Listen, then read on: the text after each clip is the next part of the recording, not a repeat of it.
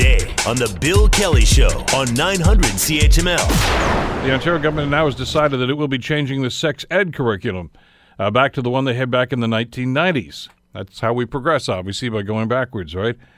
Uh, I want to talk with uh, Nadine Thornhill about this, uh, uh sexual educator uh, and uh, somebody who's been on the program before and talked about curricula, etc. because there's been an awful lot of speculation, and I, even just looking at some of the comments on social media about this, I think a lot of misinformation which may be the fact uh, and, and, the basis for an awful lot of people's concern and opposition to this. Uh, first of all, let's let's get into the discussion. Nadine, thank you so much for joining us. It's great to have you with us today. Oh, thanks for having me on. We're not surprised by this, of course. Uh, Doug Ford talked about this all through the campaign, uh, and uh, obviously he's followed through on this. And we're told that uh, we're going back to the to the 1996 or 1997 sex ed curriculum. what are your thoughts on that? So, um, obviously, as a sex educator myself, I'm incredibly disappointed. As you said, I knew this was coming, but when I heard the announcement yesterday, it still felt like a punch in the gut. Um, I not only think it's a bad idea, I think going back to the 98 curriculum is dangerous. We're talking about a curriculum that was written before, you know, there was social media. We're talking about a curriculum that does not teach children anything about consent. We're talking about a curriculum that, you know, completely ignores the existence um, and the sexual health needs of gay, lesbian, and trans youth.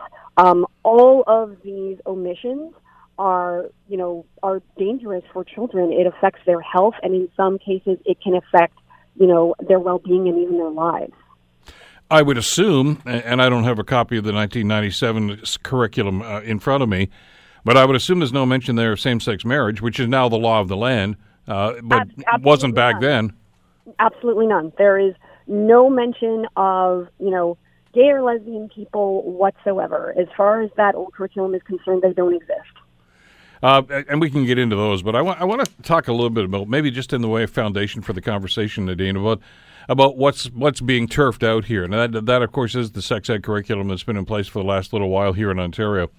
Because you've heard some of the characterizations that they're teaching four or five year olds all about condoms and uh, and anal sex and, and all sorts of things like this, and uh, it, it, there's no validation to any of those statements, but those are out there, and it just seems to fuel this fire.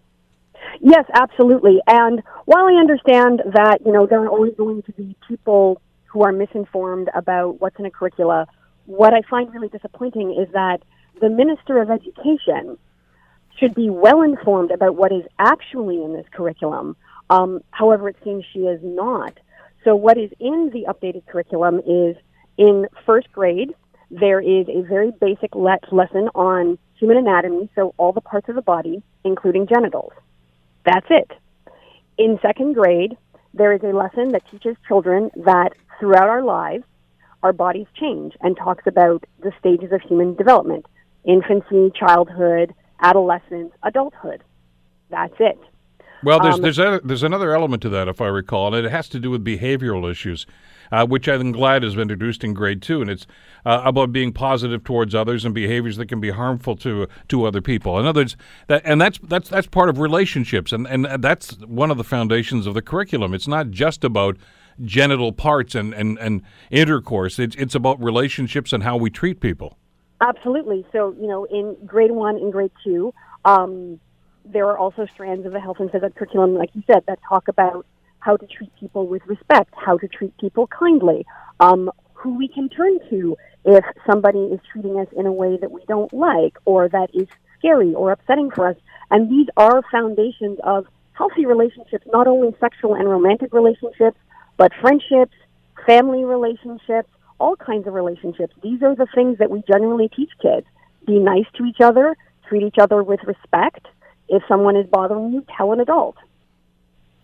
Uh, and on and on it goes. Grade three, talking about identifying characteristics of uh, relationships, healthy relationships, uh, that we are different, uh, that uh, there are people with different skins, different uh, genders, different ethnic backgrounds, and we have to, to be accepting and, and understand exactly what those are all about.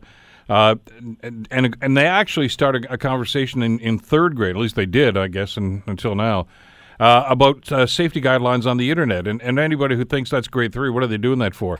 The kids are they're on laptops, they're on phones by then.